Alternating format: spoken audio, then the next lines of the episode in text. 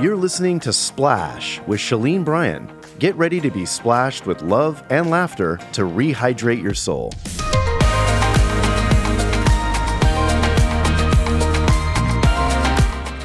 To Splash. We are so excited. Barbara and I are so glad you're here. Today's show is a little bit different than the past Yes, shows. it is. Wouldn't you say? Mm-hmm. Today we're being hit not just with a splash, but with pretty much a tsunami. And it's kind of like reminding us what happens when things in our lives hit us, blindside us, and we're not prepared whatsoever for what's going to happen.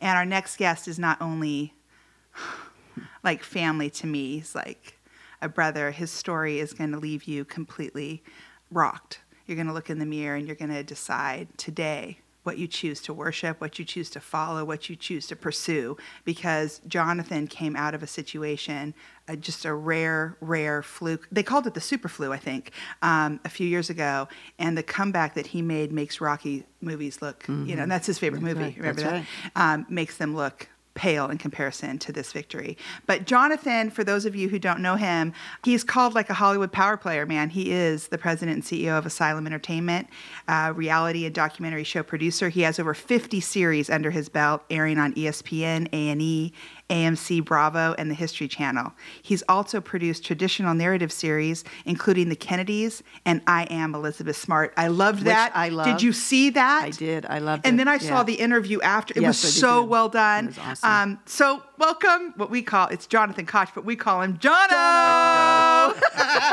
It's great to be here. John! Awesome. I love all this. This you know, is when I read right this here. about you, I'm like, oh my gosh, I know, this guy. I know. I, I mean, I was popping popcorn for the I Am Elizabeth Smart. It was so good and so timely. I think the amount of time that had gone by for her to be at the age she is now to be able to do that story was so powerful for me as a mom mm. and just the outcome of that story is just epic but Jono, we're so glad you joined us in the splash zone Listen, I'm never leaving. I'm going to stay right here in the splash zone forever. So oh. Barb, I Yeah. thought you because I met Jonathan obviously through you and turning mm-hmm. at 21 at your mm-hmm. agency. But mm-hmm. tell about this guy. Like, Oh my goodness. Well, first of all, I mean, I am sitting among the two most favorite people of my life right now. My my my BFFs. I mean, Jono came into my life when I was, uh, you know, a mom. My kids were t- almost teenagers. Some of them were, but he came to our home through a friend. Mark Waters. That's right. We, I think it was at Easter time, and uh, I always had people over at It was Easter. Easter. It was Easter, and um, uh, Jono came in, and Mark uh, introduced him, and this handsome. Yes, you were with your mom. Yeah, that's right. I do remember. This story just hits me because I remember the day I found out about it. But for our listeners, Jonathan's story, f- the fight began back in January of 2015 when he was heading to Washington, D.C. for a conference for an unscripted television producers event. What was that event called? It's called Realscreen. Yeah, Realscreen. It's, like, a the- big deal. Yeah, it's like speed dating for um, producers and networks, like buyers and sellers. Every 15 minutes, you switch networks and pitch, and you know, Mm. and then at the end of the day, everybody loses their mind. Oh, I would have so much fun at It's that. amazing. It's oh, an my it's gosh. The, it is the Super Bowl of unscripted okay. television. Yeah. So that's where he was headed, and you felt funny. And I'm gonna kind of, and you end up hopping in. Did you hop in an Uber or a cab, or what did you do? Um, I hopped in a cab. Yeah. I was pitching the Discovery Channel, and I saw three of the executive who I was pitching to. And So you don't tr- drink, Right. So that was a problem. And I was trying to pitch to the one in the middle because that seemed like the most likely the one. yeah. But then, um, you know, on the way out, that I had to cut that meeting short, and on the way out, I couldn't pick up my feet. So I thought this isn't something I can deal with on my own anymore. I think you know that. Mm-hmm. You know, when you get in those situations, you know this is for real. Right. And so I jumped in a cab and I said, "Please take me to the closest hospital," which thankfully was GW. Yeah, mm-hmm. George George Washington Washington. University Hospital. Mm-hmm. Tell me what was crazy for me when I remember you telling me the story was the doctors basically said you had a 10% chance to live and told you call everyone you know, call all your loved ones because I mean most of them are here in Los Angeles because you pro- might just have 24 hours to live. And the most important person in your life, I know who this is because she graduated with my daughter in 2016, um, is Ariana. And yet you did not text her. No. So here the doctors say you have a 10% chance to live. Text everyone you love. And what do you do? Well, Dr. Lynn Abel, who was my mortal enemy at the time, but also the woman who saved my life, mm-hmm. and she was a straight up scientist. Like there was no hand holding, there was no nothing. But I did not have any oxygen left in my brain, and I didn't understand anything. I could not understand one thing. You know, momentarily I could regain myself, but most of the time I couldn't understand anything, and I was behaving badly. And I, I told her, you know, I, I wanted just a little bit of a drink of water because I literally was dying of thirst. I, I was I couldn't breathe. I was so thirsty. And she said, Well, you're not getting any. And I was like, Listen, I've been a decision maker in my life since I'm 11 years old. I'm gonna leave. I'm gonna leave. I'm gonna go somewhere else where they'll treat me differently than this. And she said, You're probably gonna die tonight. And I think she did it mostly to get my attention, but it was also true. And so I sat down. She got my attention, and she said, "You know, you need to you need to contact your family." And of course, Jennifer, my wife, knew, but I chose not to contact Ariana, my daughter, who was 15 at the time. Right. And the reason I chose not to is is that um, you know there are no unspoken words between me and Ariana. She knows exactly how I feel. She knows exactly what to do. We've had an entire lifetime of the fabric of our relationship being in support of everything that she and I believe in about her future and how she should conduct herself and being the masterpiece of a human being that I really believe that she is. And um, I thought that if I contacted her, that would be for me. That would be the idea that I needed to hear her voice one more time because there was no reason for me to call her and tell her I might die tonight. Because if I did die, she was going to have to deal with that reality anyway. Right. And so my relationship with her is about her, not about me. And I refused to call her because, well, for two reasons. One is, is that she doesn't need to hear it twice. If I Mm-hmm. die, she will know exactly what to do and she will suffer, you know, a fate that daughters should not have to, which is to grow up without their fathers. But also, I found in that moment, I refound, I rediscovered in that moment the strength to live, not to die. Because for yourself, the limitations that a person has, just if they're consumed with themselves, that's a totally different capacity than it is if you reach outside yourself to the people that you love and you honor and you cherish and you know certainly you know your children. Mm-hmm. And i found an incredible reservoir of strength and making sure that i was committed not to die for her. And that really led the charge of the focus that i immediately got like I am going to fight through this. I'm going to give it every single thing I have. And if I have one breath left in me, then, you know, for her, I will keep going. And at the time, Jennifer was your girlfriend. So she hopped on a plane. Mm-hmm. You did contact her. Yes. And she was on a plane, but by the time she got to DC, Yeah. they had put you in a coma. Yeah, I think So I didn't miss by much. I had tried to, but I tried to stay awake, um, you know, but things were going haywire very quickly. And I had, you know, lung failure, heart failure, kidney failure, liver failure, you know. There really wasn't much left that was working, but at a certain point, I was so frustrated. Apparently, I don't remember much of this. It's all told to me. But I got up and I tore everything out of my arms. And Jennifer's father lives in Pennsylvania, and he had come to the hospital. And uh, he tried to, I told him I was leaving, apparently, and he tried to stop me, but he's not my size. And so I picked him up and I threw him on the floor.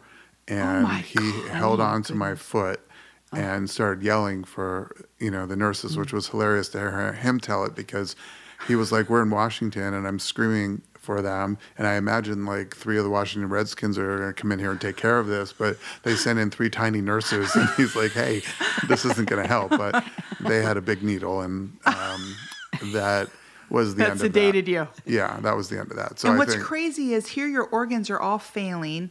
I mean, they tell you when you got sick here before you got on the plane because you weren't feeling good when you were leaving LA. Right. That you had some super flu. I remember that super flu going around. Everyone was getting, you know, like It it really wasn't- it's it, not a it wasn't a flu, super flu. yeah, I know, yeah. but I remember hearing a rumor that they like called a super flu, gave you a shot of morphine, and stuck you on a plane. Like, go ahead. There's nothing wrong Yeah, with you. There was nothing wrong. That's what they said here in LA, right? They go, "There's nothing wrong," and gave you a shot of morphine. Yeah, I mean, I think I, in my mind, in that morning when I woke up and I said to Jennifer, you know, can you please get me cleaned up and get me out of here because I have to go to Washington. My whole team has been counting on me, and they've been up three days straight working on these pitches for, you know, being able to go to the conference. And, you know, I don't think it's ever happened to me before in my life, but after I got showered and I laid down on the floor and I said, I can't. I just can't move. I can't do it. I feel like I've been hit by a truck. And when I went to the hospital here, um, they just gave me two flu tests, a bag of saline, and for some reason a shot of morphine. But since I don't drink or smoke or do drugs or anything, like I was stoned out of my mind. And I was so happy. I was like rolling around the ER entertaining the troops, like, you know. so I think that they said, you know, He's good. you seem fine. Yeah. Um, so they let me go, and I immediately called my assistant and said, "Get me on a plane. Let's go." And um, Right. you know, I'm grateful that that happened actually because I've heard it more than once, and I know it's true that if I had been here in LA, I would have died for sure. The Washington doctors, that particular unit, um, their trauma capacity at GW Hospital, which is where my my mom had cancer, you know, before uh, she died at about 53, and she was treated at GW. I was familiar with that hospital because she lived out there. And they're just an incredible trauma hospital. And if I had not run into Dr. Lynn Abel and her husband, Dr. Bruce Abel, and, you know, Dr. Sanef and like the people that were there who just refused to give up on me. And since that time, they've told me we really had very almost no interest in trying to treat you because there was really no reason to treat you. And um, I think that Jennifer, you know, she encouraged them. She said, "You don't know what he is capable of. Like, just Right. treat him, and we'll see if you know um, something." and they didn't really know what they were treating. No. They they were trying everything. Yeah, they. I mean, they. I had about thirty different bags of medication hanging at one point. It literally was just like we might as well try everything because he's going to die anyway. But there was a there was an intern that was in the elevator. I guess is what I heard.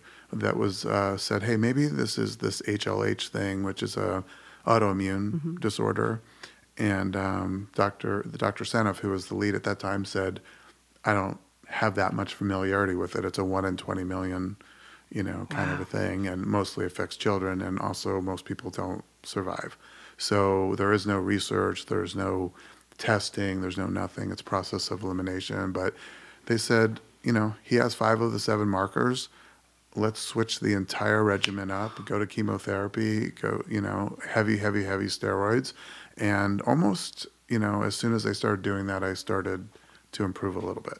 Because your body was in septic shock, and that's why the blood from your hands and your feet were going to keep your heart pumping, correct? Or your organs going? Yeah, your your body um, naturally shunts your blood almost if you had frostbite, so it keeps your heart alive and it keeps your brain alive, um, and then it starts to kill you slowly from the outside in because those are not the necessities; those are the, you know, hands and feet are the want tos, not the have tos. you know, so um, yeah, so I thought it was pretty incredible that that happened actually. Right. Tell me what you mean by that. That that here your hands are they literally got mummified Yeah. Well, because it was going to keep you alive. And here you were like the epitome of health. If I was to list my friends who were super healthy, don't drink, don't smoke, don't do drugs, work out, eat clean, um, care for others. I mean, you use all your the whole pie chart. It'd be you. you know, I'm very grateful for what happened. I, you know, I've never felt stronger, happier, more clear headed. I've never felt anything even close to the purpose that I feel now. And if you asked me, would I change it? I would not. I mean, it's painful. Don't get me wrong. It's not fun. Physically, it's not fun, but emotionally and mentally, and from the standpoint of what drives me in my life, um, there is no way you get here without this. And I do think that a lot of what I've noticed is, is that because I'm out speaking now, and the reason why people who have had great trauma go out and speak is almost like being a parent, right? Like you want to give people the experience that you've had so that they don't have to go through the same things that you have or that they have the advantage of your experiences. And for everybody that's out there speaking who understands that through you know great tragedy comes great triumph right like everybody's just trying to say hey you don't have to wait until something like this happens to you to gain this altitude to gain this clarity and this purpose in your life you know to understand things a little differently than you know maybe we all do as we're going through a process so yeah, I mean, at the hospital, it was very tough. It was certainly very hard on, you know, the people that I love and that love me. And I wouldn't wish that upon anybody. But at the same time, if you get to, if you're fortunate enough to come through the other side of it, it's an incredible experience. I remember you sharing a story with me when you were in a coma mm. and that you felt like you were in hell and you said every person, Shalene, I had ever done anything wrong to, like everyone down there just hated me. Like they hated me. And they were telling me all these things that I'd done wrong, but then I could hear, I could hear prayers from Ariana, from my daughter, from you, from Barbara. I could hear people praying for me. Do you remember telling me this? I do remember telling you that. It's not exactly how I. Well, um, tell me, because remind me how you said it, because it was so powerful. I was calling you and we were speaking, and I'm like, I'm praying. You're like, Shalene, you don't understand what just happened to me last night. Well, you know, certainly I think one of the things that's changed about my perception and perspective on things is that you look at people who are in comas and you think, well, at least they're resting. Right. Well, that's what I always thought. Yeah. Well, it isn't just me. I mean, I've read about them now and I understand things a little differently, but you know, those two and a half weeks were the worst, the worst days of my life. Not even close. They were the worst days of my life. And, you know, sitting here speaking with you guys today, talking with you is exactly the same level of memory that I have about that. And it will be.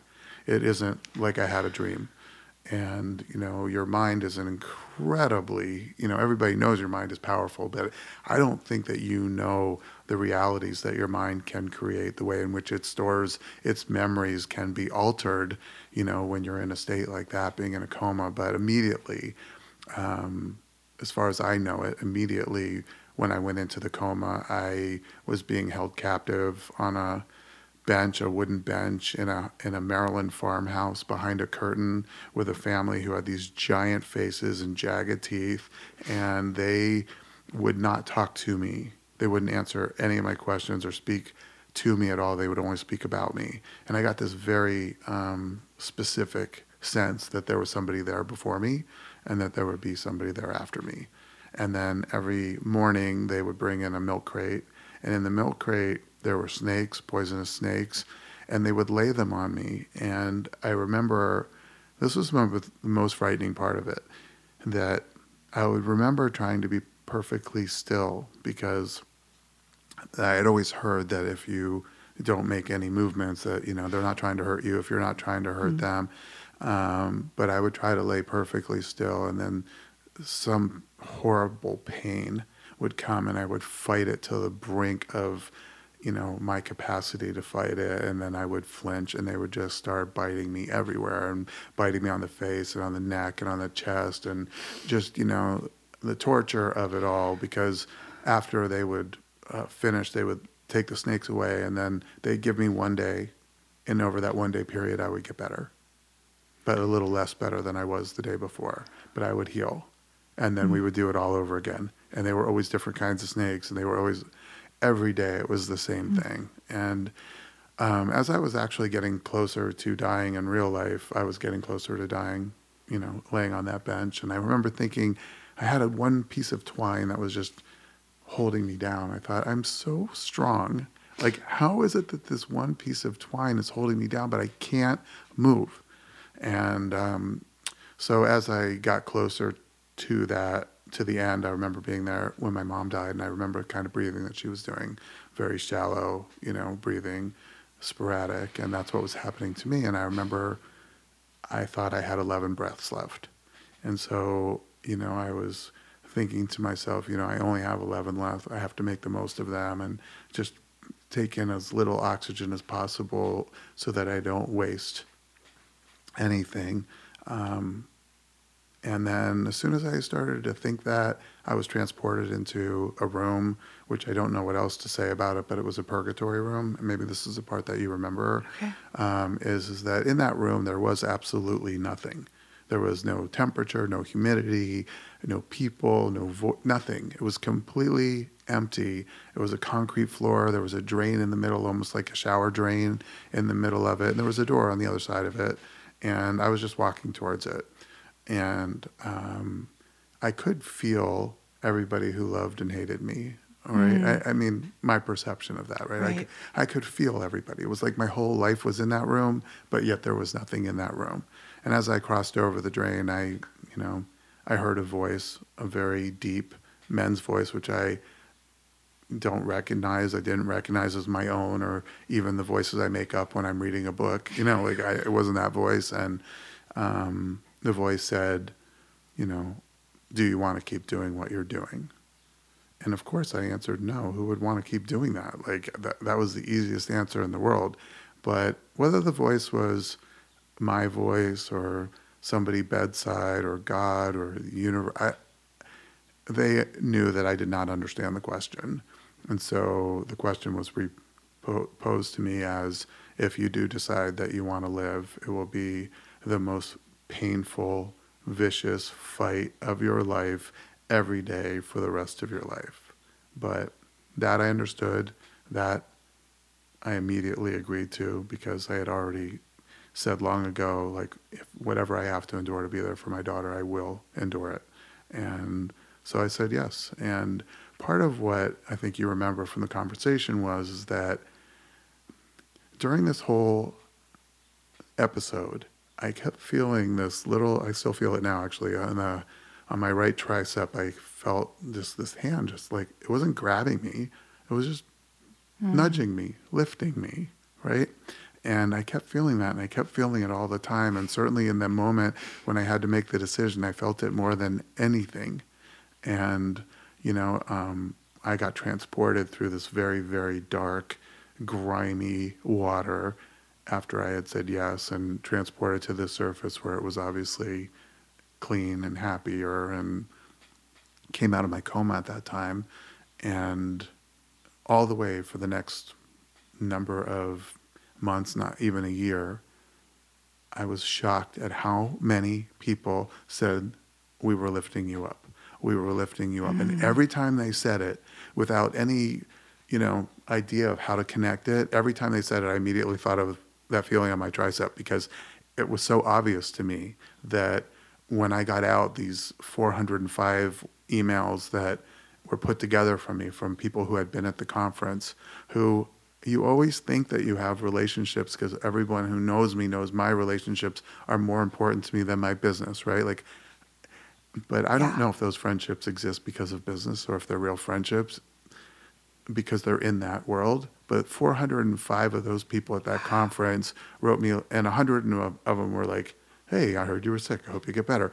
But you know, but 300 of them were so heartfelt, and of those, probably mm. 200 of them said, "I'm lifting you up," and like, and then I get back to here, and of course, all of you, and you know, the mm. love that I you know got here, and I go to Oaks Christian where you know Ariana went to school, and I walk in for the father daughter dance. Mm-hmm. You know, Which I missed you never missed, by the way. I missed one. I missed one. Mm-hmm. Um, but you know, I shouldn't have been there at the one I was. Mm-hmm. but you know, I got there, and as soon as I walked in the door, all of these men who I don't know mm. came up and surrounded me, mm. and they started hugging each other and me, and telling me that they had been lifting me up. I mean, it just was this constant theme, and, you know, it was, it's undeniable to me that the power of those prayers were, you know, uh, a big part of my experience and, you know, probably helped me get through there, you know, much, much better than I could have ever gotten there myself. And if I could have even done it at all.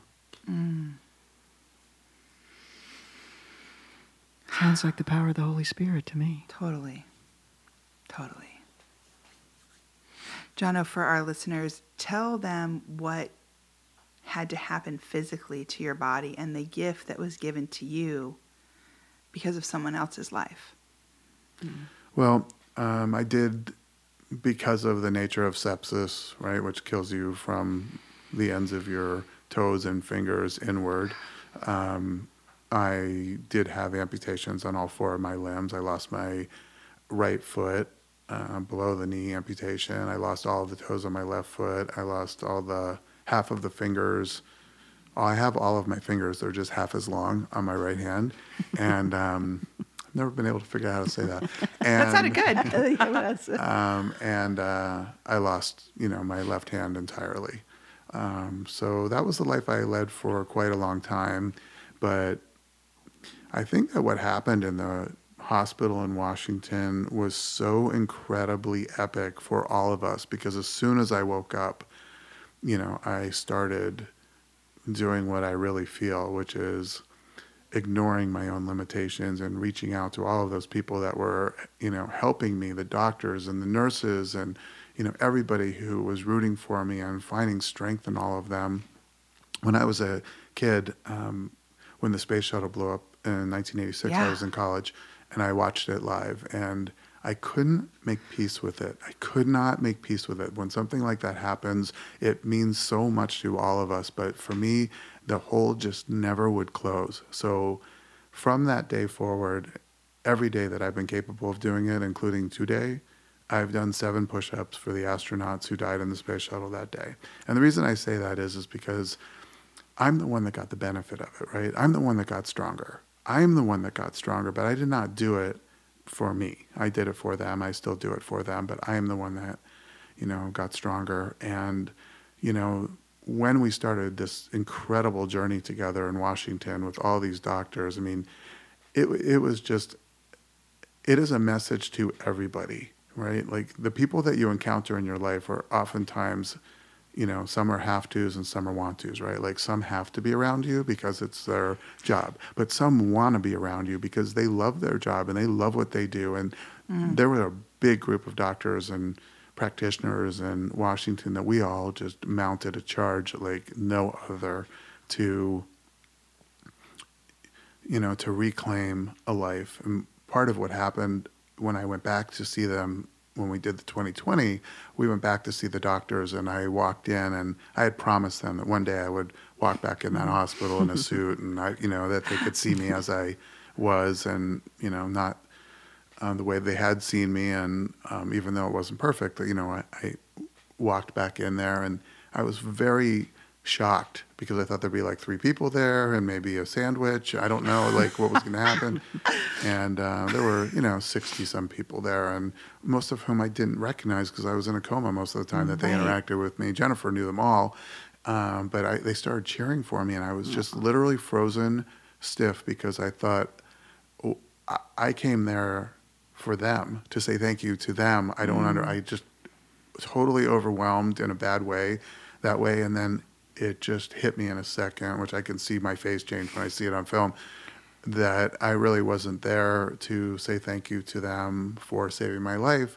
I was really there to show them the life that they saved right? Mm. Because that's what they need to keep going forward. They need mm. to see what their life work is about not that my life in and of itself was that important. But as we continued to grow together and they started broaching the idea that these amputations were going to take place and um, you know the the strength that they all had to face that you know along with me and not isolate me and those feelings that you could make you feel like you were drowning.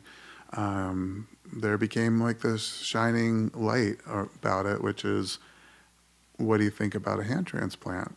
And um, And when I hear that, I think of the Six Million Dollar Man growing up watching that yeah, TV yeah, show. right, Yeah, I think we can rebuild him. We have the Yeah. technology. I mean, Yeah. like when you first said that to me, I'm like, like a real hand, John. No, it's it's probably one of those ones we see, like Amy. Purdy on Dancing with the Stars, like her legs, and like The she's just yeah, she's just an athlete like you, and she's in great shape. So like you getting a bionic leg, I totally get it. But you're talking like someone else's hand. yeah and it's going to work. And you're like, yeah, like, but I have to. And that fight you said to me, and I think you even said on 20/20, was like even tougher than going through Yeah, the well. I think the way I've thought about it is, is that, you know, what As I'm staring Yeah, at your know, hand, it's looking so your hand. It's I just go, amazing. I wish you guys could see this. I remember when I first saw it, you know, it was a little stiff and everything. You're you moving every finger. Your yeah, you just thumb, flipped me off. It was like so easy. No, just kidding. No, I, I have a lot of work to do, but Yeah. I, I think you know the reason I brought up those other stories is is that you know resilience is not a moment, right? Resilience is an ongoing, never-ending process, and just when you think that you have endured the most you ever will, here comes something else. And it's the growth that you get together, right? Like that team and the fact that, you know, I am wearing, you know, um, a hand that wasn't mine originally. And like the astronauts, you know, I honor this gentleman who I'm meeting his um, family in about 30 days. That was a, when, when? When do you in like 30 days, I think. What? We can go on remote. We should go. We should splash on over. that was a Um, question. Okay, I I was. wanted. I know Yeah. we were dying to know if you met the donor's I mean, they family. obviously know a lot about me because I've done, you know, a lot of um, media about it. But that's all part of it, right? Is that I'm supposed to make sure that I do everything right because this hand isn't really about me.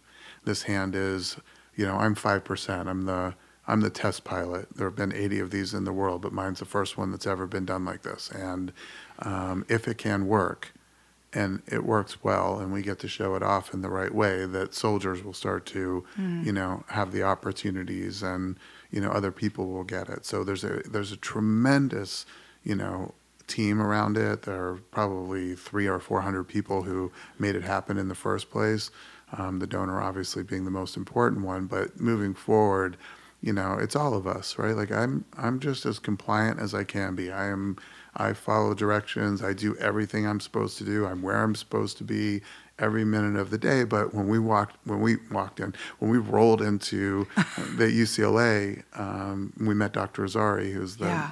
you know he's uh, just an incredible human being in just every way um, not the least of which is his capacity as a surgeon but we were excited about it. We thought, I only asked him one thing when I left the hospital, which is please don't let me leave here like Mr. Potato Head. Like, I don't want that. I don't.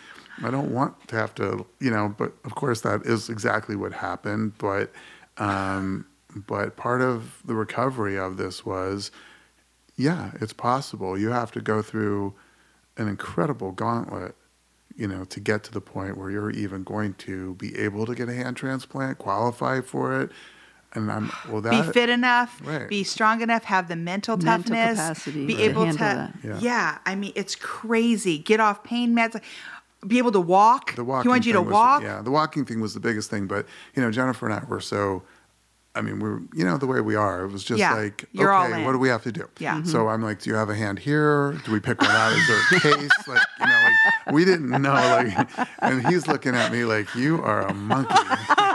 so, and he's told me since, like, I never in a million years thought you were going to make it. You know, like, I, Wow. he, but he said to me before, again, like, there are these moments when people say things to you that just change your perspective just enough for you to understand the task at hand. And he said to me, We're not going to even talk about this ever again until you can walk.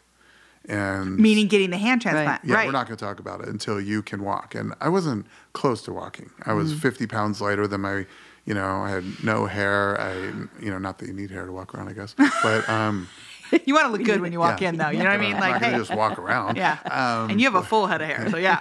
um, but you know there was a lot of recovery to do Mm-hmm. you know and those kinds of opportunities you know i'm not i never have been goal oriented right like i i find goals to be stifling like if somebody said to me hey i want to lose 10 pounds i'm like well every day that you haven't lost 10 pounds is kind of a disappointment and then the day that you do lose 10 pounds then what right? So Right. my life has really been purposeful. Put one foot in front of the other. Do the things you're supposed to do, the right things, the things you feel in that moment are the right direction. And so it was really an absolute match for me to be purposeful about walking and being healthy and You know, I worked out with my trainer I every day, and I was on a 270 milligrams of morphine. I'd fall asleep while we were working out, And he'd wait. and he would wait. Mm-hmm. He was so great. Well, he would wake me up. I mean, Yeah. he, he says he would wait, but he would he would shake me awake. But you know, my hands and feet were black, like they were Mm-hmm. dead, and I was still training, and I was still, and I found such you know.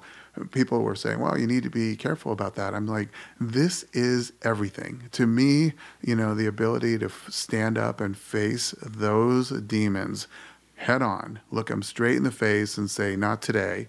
You know, that was where I got the strength to stand up and walk. Right, like you know, w- without that commitment of the purpose of it all, I don't know if this would have gone exactly the same way. I, Dr. Azari said you need to walk. I came home. I told Scott, you know, if we can't walk the first day they put a prosthetic on me, we have not accomplished what our purpose is. And it Because was, you'd been training so hard. yeah, I mean, we when Jennifer and everybody would leave the house, w- Scott would get me out of my wheelchair and we'd climb the steps on my knees and elbows for speed, you know, like racing up and down the steps. and I wouldn't have gotten caught except for I accidentally hit one of my so-called fingers and it's swelled up like the size of my head. But um, but you know, it was the purpose of being able to walk, you know, to, to do that. And, you know, as far as I have heard, Ryan, my prosthetist, who's amazing, you know, he said it's the first time in 25 years he's ever seen anybody walk the first day. And that doesn't mean anything to me that it was the first time. It just means something to me that we put our purpose, you know, one day at a time. It, we didn't know. Like, if it was possible, it's, it doesn't matter. Just do the right things every single day. And when the time comes that you're tested, you'll find out the answer, right? But mm. it's never ending. It does not, even today, it's like a cat falling off a roof, right? I'm just, I'm trying to get my claws in anywhere I can. And on days when things are not so great, you know, I slide down. I have a question for you. Yes, go ahead, Barbara. Thank you. When your hands were turning black Mm-hmm. and green, and I mean, how I saw them, you didn't have them removed right away. I remember you sharing with me, or I heard that you waited and you waited. I mean, most of us, we would just take what the doctors would come in and say, like, you know, these need to go. They're, they're, they're killing you. But you didn't. What was it that made you wait? What did you see, or, or why did you make those decisions? part of what helps you is an understanding of yourself, what it is that there wasn't real danger in having my hands that mm-hmm. way. If they had started to be a problem in any way, if they had gotten infected, they would have taken them off, regardless of what I would have said. But we had a plan. And just so everybody, you know, can really take this in, they told me that this process was going to take both of my arms to my shoulders, that it was going to take both of my legs to my hips, and was going to take my nose and my ears. What? I never heard this. That's this. what I was told right away. And no, it isn't. You know, and so if you allow everybody to be reactive to what they think is true and not give yourself the chance for, you know, miracles and For and, God. Yeah, and for Who created you know the you. the uh, incredible things that are really possible, you know, then I would probably be sitting here. I, I have indications. In fact, over here on my neck, on the back of my neck, you can see like the same scars that are on my hands um, because it the black just went all over me, but it wasn't really dead yet. And you know, the places that were dead until they absolutely declared, I said no. Hmm. So Wow. And wasn't that kind of a bit of a miracle for the hand transplant? Because then all the nerves were right down there at your wrist, so you could get feeling back. Did Did you share that with me, or did I see that on the 20/20? Well, I think Dr. Azari's thesis, his, plan, his plan was from Okay. the beginning that was when they did actually take off my necrotic hand, they left my wrist there, which ultimately would end up leaving, but Right. they tied everything on the top, all my nerves and tendons and muscles. And my partnership with Dr. Azari was exactly that. He said, I need you to do your I called them hand kegels, but really that's what it was. Like inside, I didn't actually have a hand, but I could feel my fingers inside of my wrist. And so I flexed them all day long and I made sure that they were strong. And the reason why I was able to move my thumb the first day, first minute I woke hmm. up was because I kept everything so strong and supple. And he did his thing, I did mine, and we have always been good partners. So, you know, that's why it worked out that way. So you come out of that hand transplant, and there is a picture of you. Yeah, thumbs up. It was Jennifer's birthday. Jennifer's birthday. You got to do it, right? Um, but I remember a video you text me of you grabbing a tennis ball, and I just wept because for me and my faith, you are just an absolute masterpiece, miracle from God. He is just showing His glory off in you every single day. And this encouragement and this strength, and the guy who died, his expiration date to be able to give you this, it all is a glory to God mm-hmm. because He is not finished with your story. And He was the one lifting you out of that miry pit and setting your feet back on a rock because He knows the race that He has for you to run. And it's like, it is such, I'm like about to cry. It is so crazy the will and the way he he made you so that you would be so unique jono that you would be able to have this mental toughness and this will to survive and this compassion and love and even obeying. I mean i love what the doctor at george washington said. You asked her one question probably the whole time you were there. Remember the question? You said why did i'm just wondering what has happened to me? Like i've been so healthy. Like i followed all the rules. I ate clean. I worked out. And i love what she said to you. She said you didn't you didn't stay healthy to prevent this from happening. You were healthy so that you could survive it. Mm-hmm. It's like crazy. Well, I think, you know, that Because our body is a temple. Like like you you kept your temple in order. And then when when crap happens, because tsunamis are gonna hit us all, everyone listening has stuff happening. You were able to rise up from under from, from that the darkest pit I've ever known anybody personally to come out of. I mean, your attitude, your, I mean, that's just Christ. I mean, that, that is just God's sovereignty over your life. It is so crazy to me that you did not die.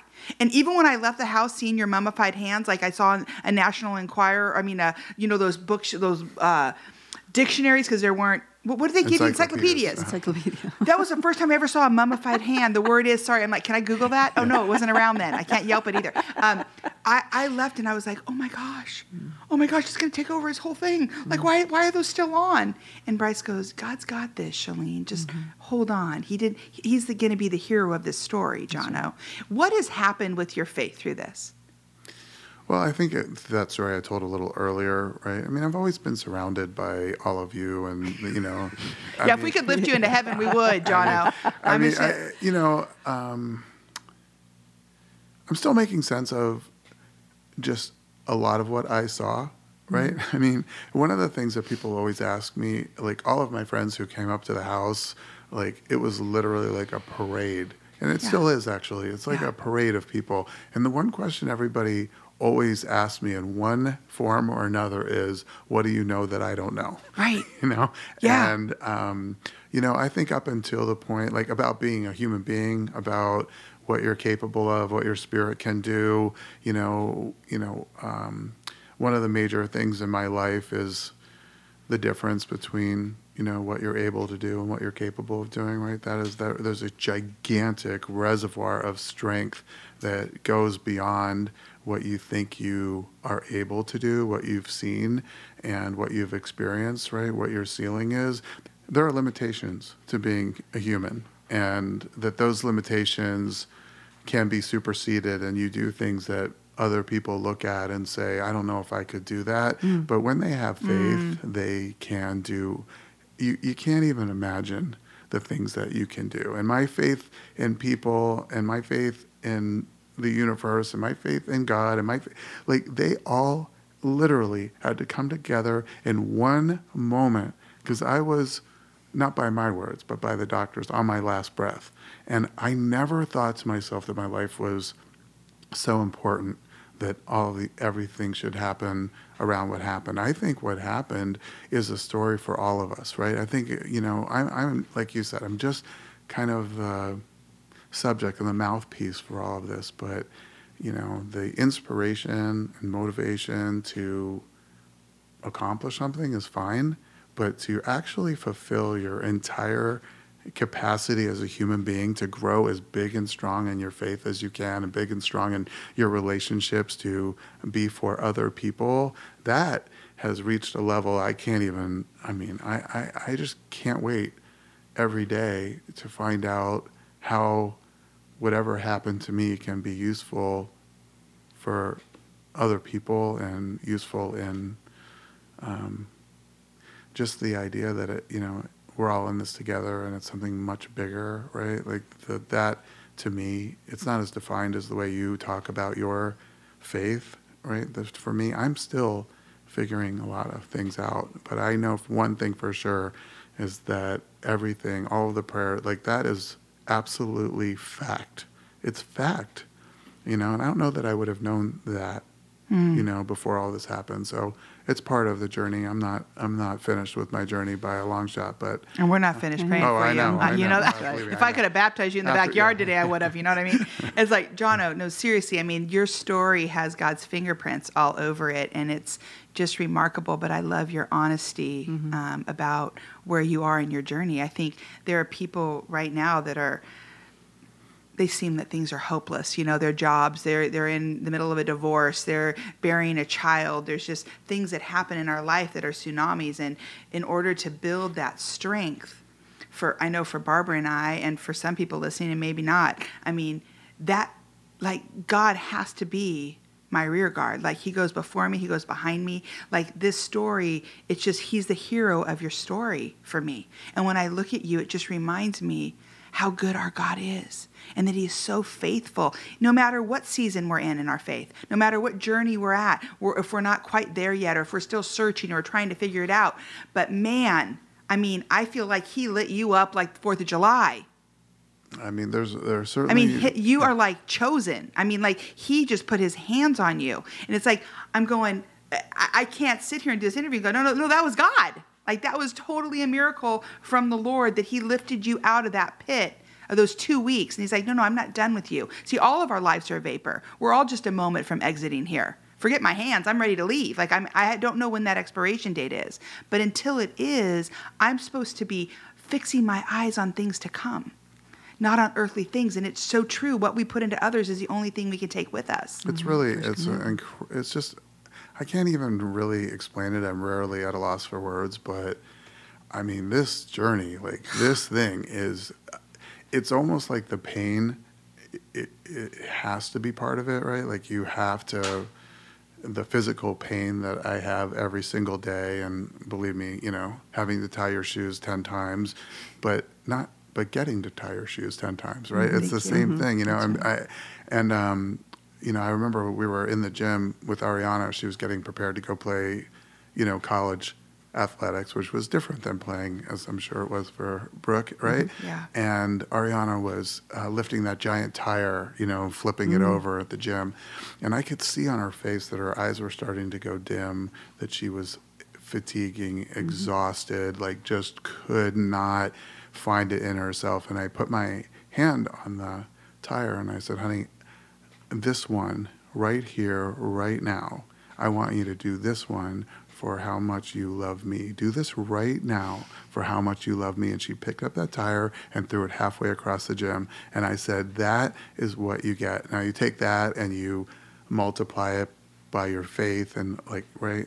That's just one relationship an important one but it's the all of us like the humanity of all of it. It's just incredible what you're able to accomplish what you're capable of accomplishing. And i think that um, point that you made about what dr abel said to me about you know when i asked her the question because she said to me jonathan you changed the way in which i feel about being a doctor you know? And this was a woman that we did not have a good go of it in the early part of our time together. And, you know, she was crying. I didn't know she had tears because she was a little bit harsh mm-hmm. at the mm-hmm. beginning. And I was crying. And I, of course, wanted to say all of those things to her, too, because I appreciate and respect so much, you know, that the fact that they were willing to rally and fight and do things that were uncomfortable for them to try you know, all these things. But what really came by her comment of, I didn't do all those things so it wouldn't happen. I did all those things so I would survive and nobody else would have, is the message that to me has always been clear, which is don't do the bare minimum, right? Like run as far away from the bear as you can, get as big in your faith as you can, be as fit as mm. you can, like do be as nice to people and as kind to people as you can, run as far away from the bear as you can because that time gives you the opportunity to make better decisions, right? If mm. you're and for a case like mine when the bear was gigantic and was on me in a second. It was every single thing that I've ever done in my life that made me just far enough away to have time to escape, right? Mm. And you know, to invest you. myself on all those things. So mm. Well, we um, are so honored and happy and encouraged and inspired to have you in the Splash Zone Yes, today. we are. Thank you for sharing. you. thank you. We love you. love you. And guys. until Thank next you. Time, everyone needs to splash strong this week. Yes. Thanks for joining us today. Come splash with us at ShaleneBryan.com.